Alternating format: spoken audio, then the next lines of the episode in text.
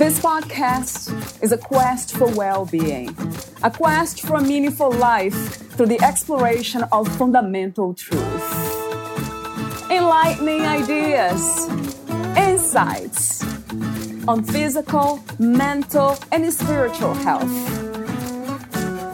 The inspiration is love. The aspiration is to awaken new ways of thinking that can lead us to a new way of being, being well.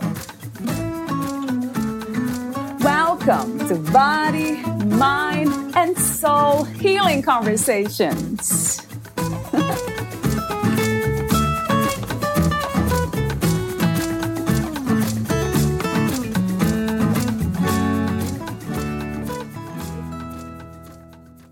If you've ever taken personality quizzes before, you've probably been told to change yourself, maybe to be more outgoing, laid back, or ambitious. Nicole Raheja's work is not about changing who you are, but rather a map to navigate the world as someone with your unique personality. Do you like to spend more time alone or with friends? Are you a planner? Or are you more spontaneous?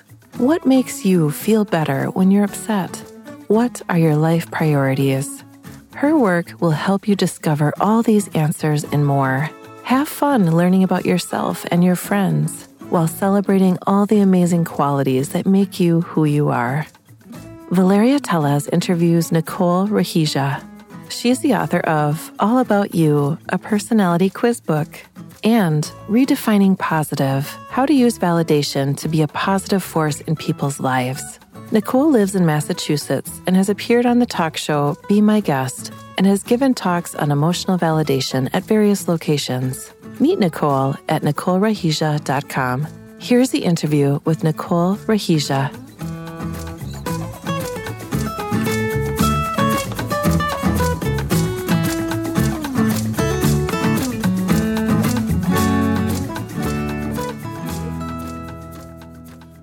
In your own words, who is Nicole Raheja? Um, so I'm an author of two books, Redefining Positive and All About You, a personality quiz book. And I'm a person who believes in everybody like having the right to be who they are and that's something that i try to promote in the world um, people feeling comfortable being themselves and also accepting other people the way that they are as well and validating everybody's feelings I love that. It sounds very kind to me. Just talk off record about kindness. That's really such a kind thing, way of living, isn't it? Kind of embracing everything, yourself and others, with just the way they are. That sounds like a fantastic way to live, to experience this life. But we often have these feelings of rejection, of aversion to what is or how things are, are happening in the moment. And what would you say that comes from, Nicole? And I guess that leads me to my question about how personalities they are constructed and how much of our personalities are informed by trauma and I would say conditioning, really. I guess a person's personality can be, you know, I haven't studied it exactly, but it can come from the way that you're raised and some of it can just be you like what you're born with and it can also be it can change based on trauma. Like you can find that the way that you used to be before trauma might be different than how you are after trauma. And it's also important that if you don't like how your personality has changed after trauma it's okay to try to be the way that you were before which is something that I've done like I've worked really hard on going back to the way that I was before trauma. So I think it can it can definitely be affected by trauma and you can also heal from that and be how you were before trauma as well. That's the big question, right? Healing, going through the process of healing and being willing to go through the process. And I often ask the question why some of us are open to healing, and some of us are not. We're kind of comfortable with the personalities that we have. In a sense, when they are not serving us, they are causing pain. Do you wonder why we stay there and live in pain? I think sometimes you might just not know what it is that you would need to do to to get out of the pain. Like for example, you know, I went for a long time without treatment because I was actually traumatized from a form of treatment and I didn't know that that there was any treatment out there that would not be traumatizing. So sometimes a person's experience with getting help if that in itself was problematic there isn't really a way for you to know that that you would be able to get help that isn't going to hurt you. If you don't mind me asking what is um healing method that you recommend? Does it depend on the healing method or that is the therapist the person who is delivering the healing modality? Um, i think it really depends on what your specific issue is because i know what worked for me but it's very very different for everybody. Like i have a friend who um said that a certain type of therapy saved her life and that particular type of therapy was really harmful to me. So it really is like it's an individual thing. Like I, I don't have one answer for everybody. It really depends on you. And I think the most important thing is finding a therapist who respects your personal goals and who it is that you personally want to be. Like, and something I referenced in my first book is that if you walked up to someone on the street and said, Hey, I'm lost. Could you give me some directions? The person would have to ask you, Where are you trying to go? Because they can't give directions without knowing where you want to go. And I think the important thing with healing is finding someone to help you who respects where you want to go as opposed to trying to make you into the kind of person that they think you should be. And with that in mind, what comes to me, because I love the big picture of everything. So I'm wondering when it comes to seeing life the way you have described earlier about embracing everything the way it is. How do we get there? Even when we know the where we want to be, which is open and kind to ourselves and others. Is it possible, Nicole, to be somebody? I see a lot of monks and spiritual teachers being like that. But for most of us, how realistic is that? Right. Well, I mean, I don't really support like embracing things as they are when you don't like them. Like that's more something you would do with like a person in terms of not trying to change a person, but like if you don't like how your life is, I encourage people to change. And if you're not happy with the way the world is, I encourage people to like work to change the world, work to do work to create the kind of culture that you want to live in, which is like, because I'm not really happy with the way the culture is now. So I wrote my books in an attempt to change the culture rather than accept it the way that it is right now. Why would we live in pain when there is another option, another side of life? I agree. Yeah. Do you have any spiritual practices or um, views, belief systems? I think for me, I think of spirituality as sort of like a connection with the world and with other people. So I feel like when I'm going out and making connections with other people, that's like sort of a spiritual feeling for me. I probably asked you this question before, but I wanted to ask again. What do you feel is the purpose of the human experience? I think the purpose is to, you know, embrace everybody and to make connections with other people. And I also think that I think that each person sort of has their own individual purpose. Like, I don't think it's the same for everybody. I think each person can have like what their purpose is. And if you can sort of find your own purpose and then also encourage others to find their purpose and help them to to be realized your book there's a section that says do you have holistic experiences that caught my attention really fast because I never thought it that way that question could be asked, really. And yeah. you ask the question, and then, of course, you explore the question so many ways. I'll go back to that in a moment, uh, Nicole. Before that, mm-hmm. another open question is about personality types. I have heard of so many like they call the average, reserved, uh, self centered, extrovert, people who are agreeable, those who are open, conscientious, uh, neurotic, and so many other kinds, uh, or introversion, or what do you call sensitive, some of them are. Uh, so there are so many different kinds. Do you actually think the same way that we have? I mean, we do have different kinds, but I wonder what a balance would be. Do you have an idea of what a balanced personality would look like? I think balance is like different for each person. Like, I think, like, if somebody is someone who really, really likes to be social and go out a lot, but they need a little bit of alone time, balance to that person might look like, say, spending 80% of their time with people and 20% alone. But another person who is an introvert and maybe likes to spend a lot more time alone, balance for that person could look like 80% of their time downtime by themselves or with close family friends and only 20% going out. So I feel like balance depends on on what your individual needs are and it, it kind of depends on your personality, like what the right balance would be for you. When I think about introversion, that's something that would apply to me in a way because I love being reflective, contemplative. I love being alone. It's almost like dwelling or listening to my own inner voice. Yeah. Without um, the interference of the outside world and other people. And I do love being around people too. To me, and then I was trying to think about a balance, what a balance would be.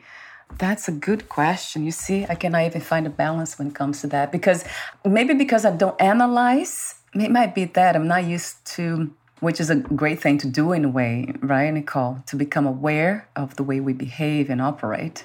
Yeah, and I mean the balance like like in my quiz book, you know, even if you come out to be one type, it's not so much that you have to behave that way all the time it's more of just it, it's more just general knowledge that like say if if you were someone who likes more alone time but you didn't realize that about yourself and you were always going out and always tired from it knowing that you're someone who likes more alone time might help you to kind of restore that balance might help you to realize oh wait I need more of this, but it's not something that you have to feel locked into. Like if a quiz tells you that you're this and you say, well, I came out this way on the quiz, but I actually know that I like something else, then you should do what you know. It's the self knowledge piece, isn't it? It goes back to that, knowing oneself. Yeah. What feels right, yeah, for us. I love that. Another question I have before I, I talk about your book, I have another question here about I have heard about strong personalities. Have you heard about this term, having a, a strong personality? I haven't studied that exactly. I think when people say that, it usually refers to like being assertive or being outgoing or something like that. But I, I don't know too much about it. Right. Yeah. In the sense of confidence and all. Right. Yeah. That's what yeah. I heard too.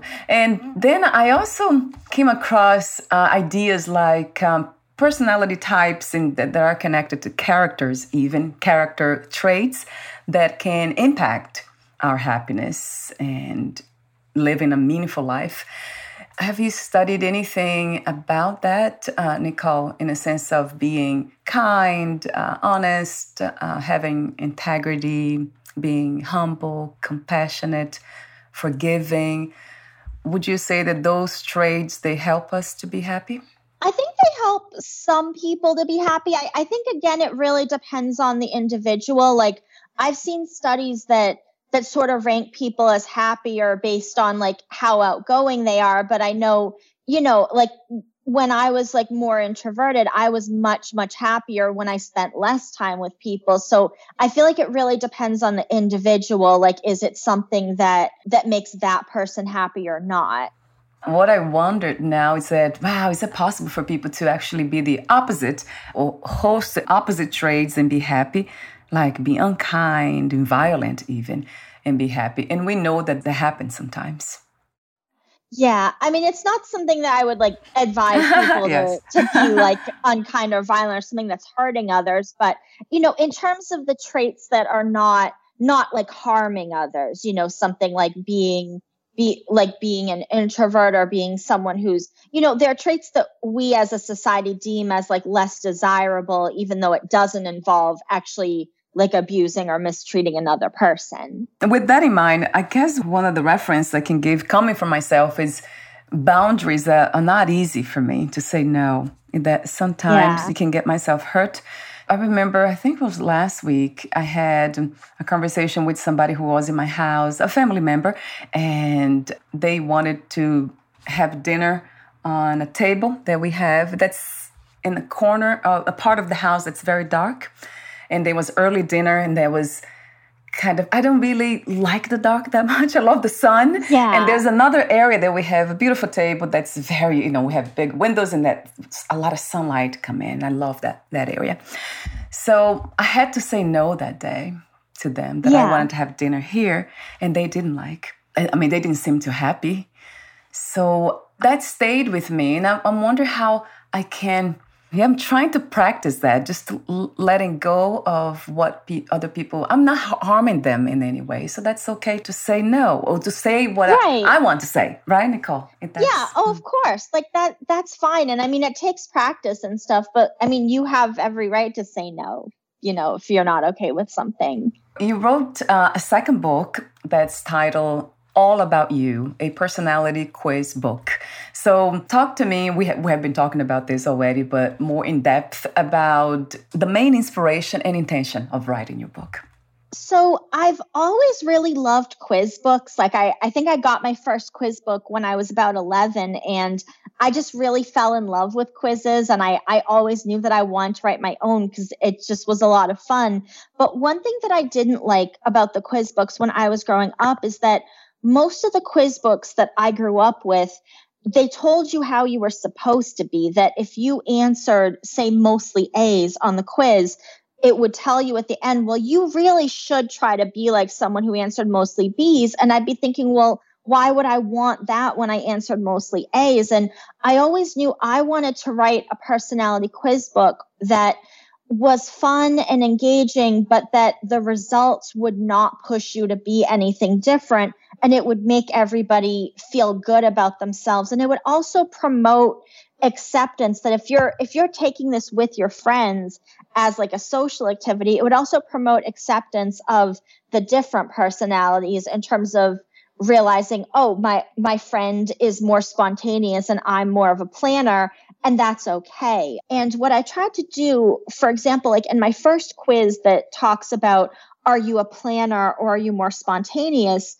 If you come out to be a planner in the advice section uh, like the kind of quizzes I grew up with would often say, oh, well, if you came out to be a planner, you should learn to be more spontaneous. And if you came out to be spontaneous, you should learn to be a planner. And what this does is I actually advise the planner on how to be an even better planner, how to do things like check the weather before an event happens, call a venue to see if they're open, things like that.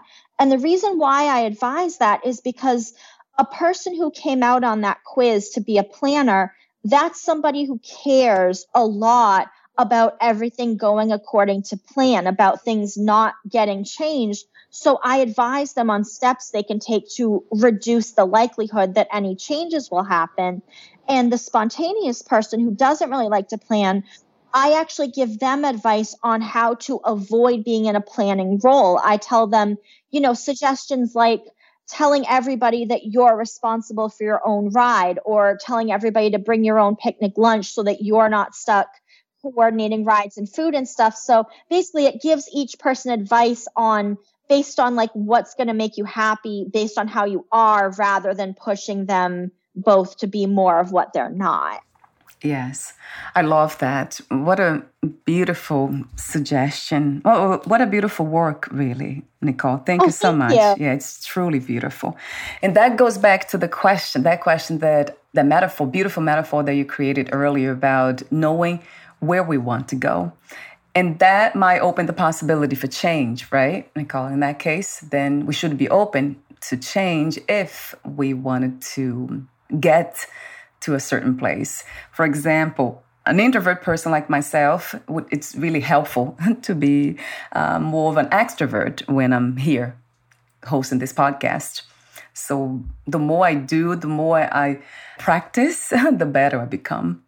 It seems Yeah. to me better, not in the sense of being better than anybody, no comparison, but just uh, feeling better with um, doing what I love to do and not being, um, let's say, limited Yeah. That's really caught my attention now uh, that message because it makes a lot of sense it's all about what we want what do you want what a what a beautiful question and a lot of times I have to say, because I do ask around my family too, um, some people don't know what they want.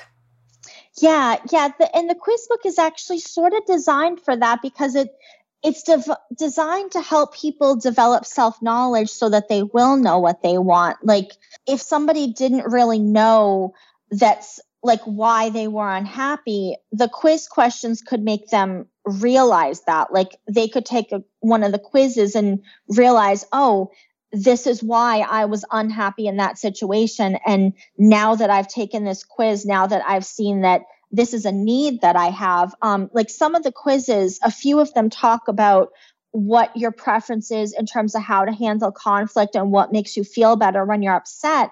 And those are things that people don't always know. And if somebody takes one of those quizzes, they might say, "Oh, gee, I now I know that the reason why I wasn't happy in that situation is that I really needed a lot of time to talk about what was wrong."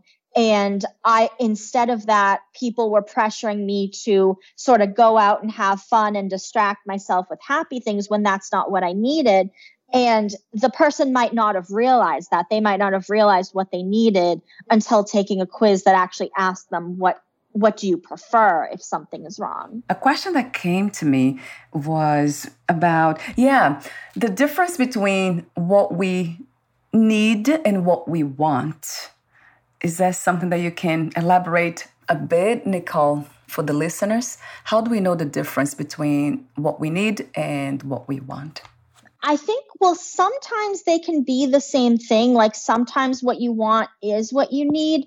I think a need is a little bit more of a core thing. It's more of, um, I, I think of a need as something that you can't really go without. Like if somebody, like I, like sometimes I'll say, that like being like having contact with other people is like a need for me in the sense that it's something that I really can't go without. It's like essential. And it doesn't, I don't believe that a need has to be something that's literally essential as something, you know, like food, water, shelter, things like that.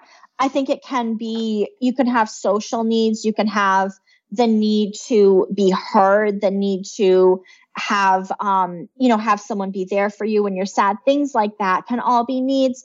Those can also be things that you want, but I think wants can they can generalize into smaller things like they can turn into something like oh i'd you know i'd like to have an ice cream cone right now but that's not eh, you know that's not like a big deal if i can't have one right now you know what i mean another question i have is about feeling lonely and having the need to be alone like in my case i love being alone so i can get in touch even deeper with myself and get more self knowledge.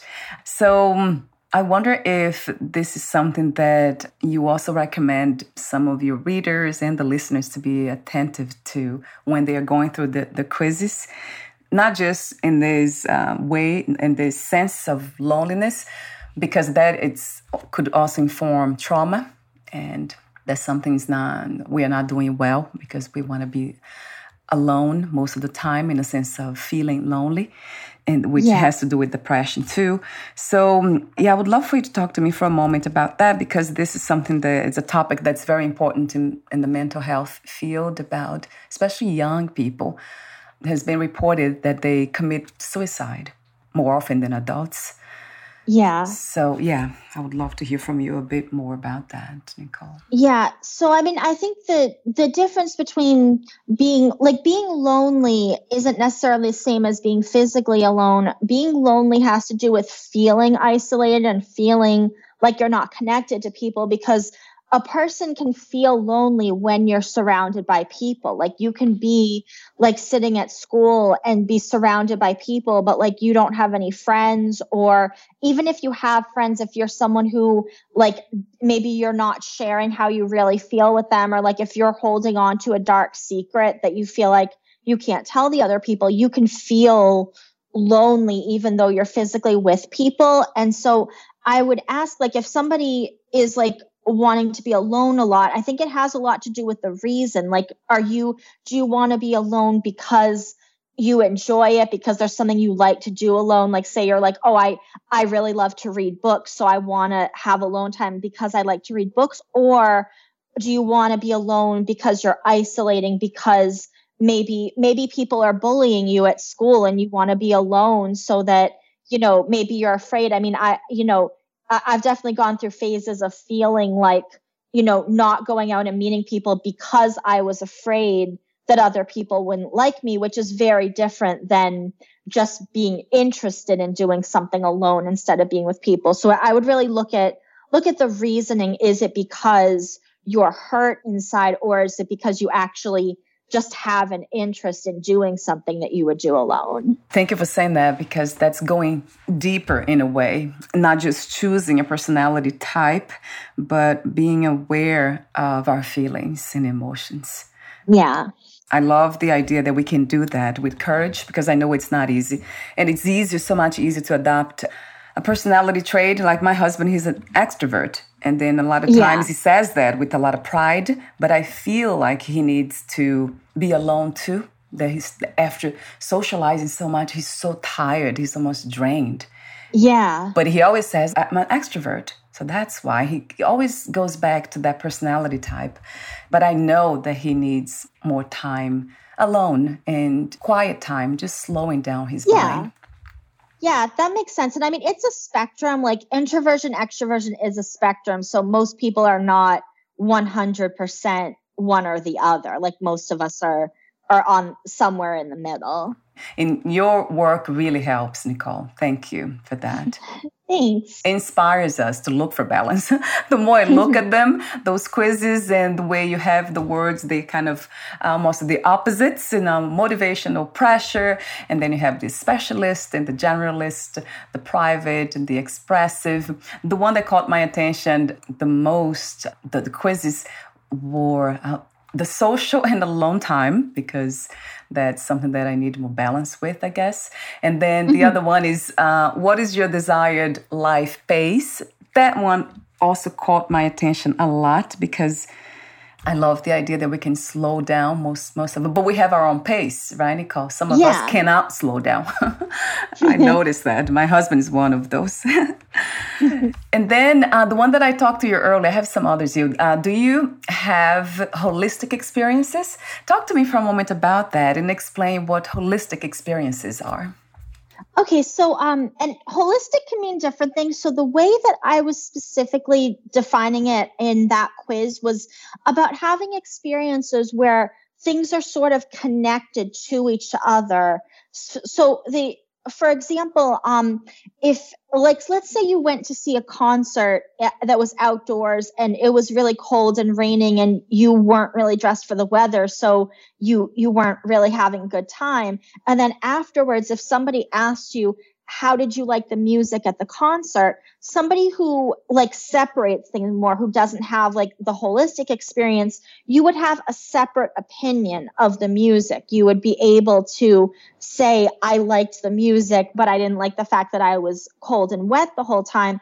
But a holistic experience combines it into one experience where it could just it would either be like I didn't enjoy it because I was cold and wet, or it could be I loved the music so much that I didn't even notice that I was cold and wet, but it's sort of combined together as one experience. And that's kind of how a lot of things are for me. And it was really important to me to do this quiz because sometimes a person can, um, you know, it can be a positive thing. It can be like, say if, say if your family, if you celebrate Christmas and you have certain foods that you only make it Christmas time, then if you taste that food, you say like, this tastes like Christmas or this tastes like my grandma's house. And it can be a very positive thing that you associate it with something positive, like music you were listening to during a really happy time in your life can bring you back there. And then it can also be for traumatic experiences. If somebody has something bad happen and that's associated with something neutral, like say something bad happened when the person was at a particular beach and then now they don't want to go back to that beach. And it's really important to accept the fact that some of us have experiences like that. And if you take this with your friends, it, it might help you to understand where your friends are coming from. If maybe somebody says, like, I never want to do that again because I had one bad experience like somebody who was sort of invalidating that didn't really understand if you take this quiz with your friend, you might think, oh, okay, my friend is someone who has those associations. So that's why they never want to do that again. And that's okay, even if I would do it again because I don't have those associations. And the other one that caught my attention is the other quiz is how symbolic are you? Talk to me about that, Nicole. That's an interesting one. So symbolic actions, it has to do with if what something symbolizes is important to you or not. Things like um like if you like to hold on to memorabilia, like something that um if you had a really positive experience with something and then you hold on to that object because it represents that to you even if maybe it doesn't have like the same use to you. And it can it can be in other ways as well like doing symbolic rituals. If say there was something that was really upsetting to you would it like let's let's say you really hated a particular place and like you had a t-shirt from that place. Are you someone who is like oh well whatever it's just a t-shirt and you keep wearing it or is it really important to you to get rid of that shirt that you'd want to donate it because you feel like that represents that place. And it's it's also about accepting that in others because i i'm a very symbolic person and i've done things where you know i've had to tear things up rather than just throwing them away because that was really important to me or you know burning things that had a bad association things like that. And also holding on to things that have a good association. And that's something that's really important to me. And i think I, I wanted to promote accepting that, accepting it if somebody is more symbolic or not symbolic. Because what I found is sometimes I've sometimes experienced it where people who were less like symbolic like that wouldn't really understand your need to like get rid of something or your need to hold on to something and um it, it's not just things it's also it, it's also just with your actions and um like what thing what different things symbolize i'm practicing that a lot more too the listening to the body that's what you kind of inspired me with this idea of being symbolic like the body yeah. what's the body trying to tell me because that informs the mind doesn't it nicole the way we think is the way we are feeling i think it, it seems like it's coming from the body the way we think it's being a response of the way we feel. It seems to me. Does it resonate? Yeah, I mean sometimes like if you sort of pay attention to how your body's feeling, that can that can tell you how you feel. You know, if you feel it in your body and then you say, "Oh, wait a second, like my body's telling me that something's off here, something's wrong." A lot of times we ignore, right, those signs those yeah. symbols in the body and we just kind of go override them but then it's not a good thing to do. It's a yeah. very good idea to listen to the body. So i think yeah. i changed the subject there about symbolism but it, that's what it came to me. And the other one that caught my attention was the other quiz is how do you respond to conflict? I know you mentioned that earlier today. That's a big one yeah, yeah. So that quiz has four different choices about responding to conflict. So, um, so the first choice was you can be a problem solver. That when something goes wrong, you look for a way to fix it. Um, the second choice was if you were kind of flexible, like somebody who, like, if you if it didn't matter that much to you to begin with, like things going a certain way, so it doesn't bother you that much.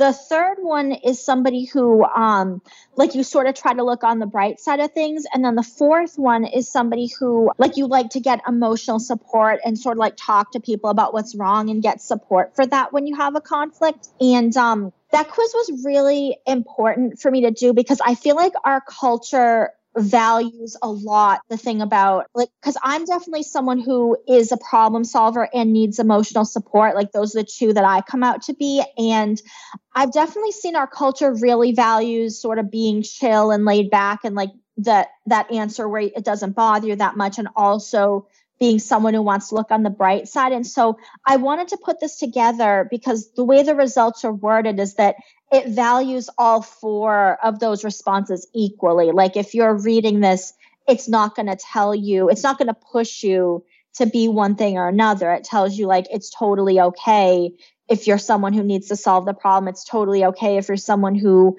needs to cry on someone's shoulder and get emotional support. And, you know, it just validates all the different ways of responding equally. It's just so much more open seeing life this way, just embracing everyone just the way they yeah. are, being understanding of everything.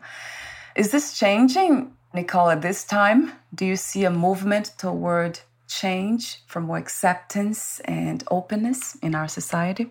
I definitely do see that. I remember when I had started this book and when I started the first book, there wasn't a lot out there about emotional validation. I, I feel like if I, even if I just searched online, it was like barely there. And I feel like more and more often I'm hearing people talk about it. Even like if I meet somebody, people will say, like, wow, that was really validating or that was so invalidating. And I feel like just maybe five or 10 years ago, I was kind of like the only person in my friend circle who used those words. And I'm just hearing it a lot more often now. So I feel like people are being more sensitive about that now than before. That's great to hear.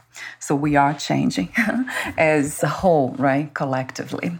So I want to say thank you again for what you do, your beautiful message, and this uh, desire and intention to help others. That's what I see, to help yourself and others at the same time. Thank you so much, Nicole, for being you. Thank you. And thanks for having me on the podcast. I love your podcast. Thank you. And before we say goodbye today, I would like to ask you a few more questions, the ending questions. But before that, would you like to add anything else that we didn't discuss or read a passage in your book? I think just that my books are available online. You can find them on Amazon, and then you can also find them on um, the Stillwater River Publications website and at their bookstore. And if you're looking to follow me, um, you can find my name, Nicole Raheja, on YouTube and my professional blog, NicoleRaheja.com. Wonder. And I'll have those links on your podcast profile too, the Amazon links and also your website. So I have two questions for you. I'll ask you this one. What is another word for life? I'm not sure. I, I guess maybe like humanity or something. I mean that not there are other things alive besides humans, but like for us, maybe that's what I would say. Or maybe love. I mean that that's an important part of life and connectedness. Mm, yeah, I love them all. yeah, humanity, love, right. Yes. And my last question is what three experiences you wish everyone to have before they lose the body, before they die? So I hope that everybody experiences connectedness like feeling uh, like you're with people who who love you and who care about you and that you feel deeply connected to other people. And I hope everybody gets to experience feeling secure in themselves, like feeling like you sort of love yourself unconditionally and just feel good about yourself having, you know, instead of feeling insecure, just having moments where you feel perfectly comfortable in your own skin. And then also the third thing would be being able to experience like seeing the changes that you've made impact other people like knowing knowing that you did something that made the world a better place Yes, a trillion times to all those things. Uh, so true. Thank you so much, Nicole, again, for being you, for your intention to help yourself and others, and for your wisdom. I love the way how positive you are too, in a sense of kindness. It really oh, kind of thank you. calls my attention. that thank you so much again for being you, and we'll talk soon. Thank you. Bye for now, Nicole. Bye.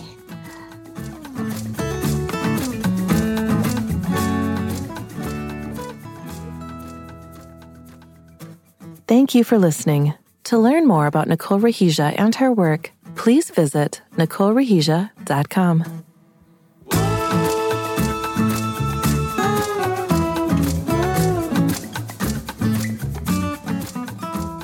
To learn more about this podcast, please visit fitforjoy.org slash podcast. Thank you again for listening, and bye for now.